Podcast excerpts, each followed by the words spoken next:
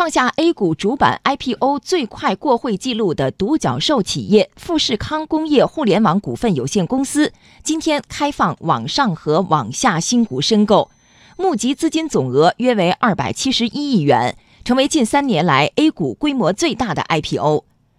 在昨天举行的网上路演中，富士康相关人士表示，上市后通过募投项目的完成，公司将进一步建设工业互联网生态系统。来听央广经济之声记者刘百轩的报道。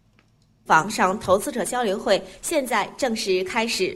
首先来了解一下富士康。在路演现场，主持人介绍，富士康本次 I P O 发行股票约 十九点七亿股，每股发行价为 十三点七七元。照此计算，本次富士康募资总额约为二百七十一亿元，扣除发行费用四亿元后，募集资金净额达到约两百六十七亿元，与最初公布的拟募集资金额相比，没有太大缩水。那么，募集后的资金将用于哪些方面？最新公布的招股说明书披露，富士康将主要聚焦工业互联网平台构建、云计算及高效能运算平台、五G 及物联网互联互通解决方案项目等八个部分。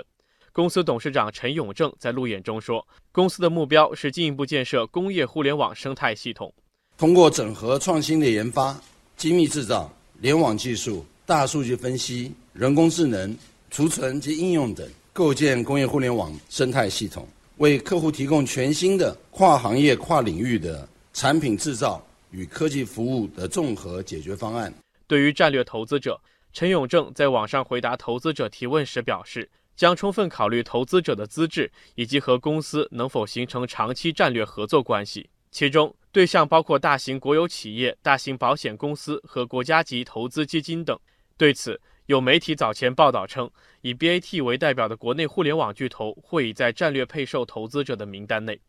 武汉科技大学金融证券研究所所长董登新解释，之所以在新股发行中引入较为少见的战略配售，是为了锁定筹码，减少二级市场的压力。主要有两个原因，一个呢就是它的募资量啊相对较大，那么另外一方面呢，作为工业互联网的概念的话呢，是受到了战略投资者的青睐的，所以战略配售一方面有利于锁定筹码，另外一方面的话呢，也能够啊吸引更多的战略机构投资者进入，这对于上市之后股价的稳定、二级市场压力的分散应该是有帮助的。除了战略配售以外，申万宏源证券首席分析师桂浩明说， 十七点零九倍的发行市盈率也将吸引投资者进入。另一方面，适当降低发行价格也将减小对市场的冲击。这应该说也是充分考虑到了公司的实际情况以及市场的承受的一种表现，在巨量发行的情况下，适当的降低一点价格，有利于发行的顺利进行，同时呢也能够减少对市场的冲击，为公司股票的有序发行、将来呢平稳的上市，并且为投资者带来相应的收益呢打下了一个基础。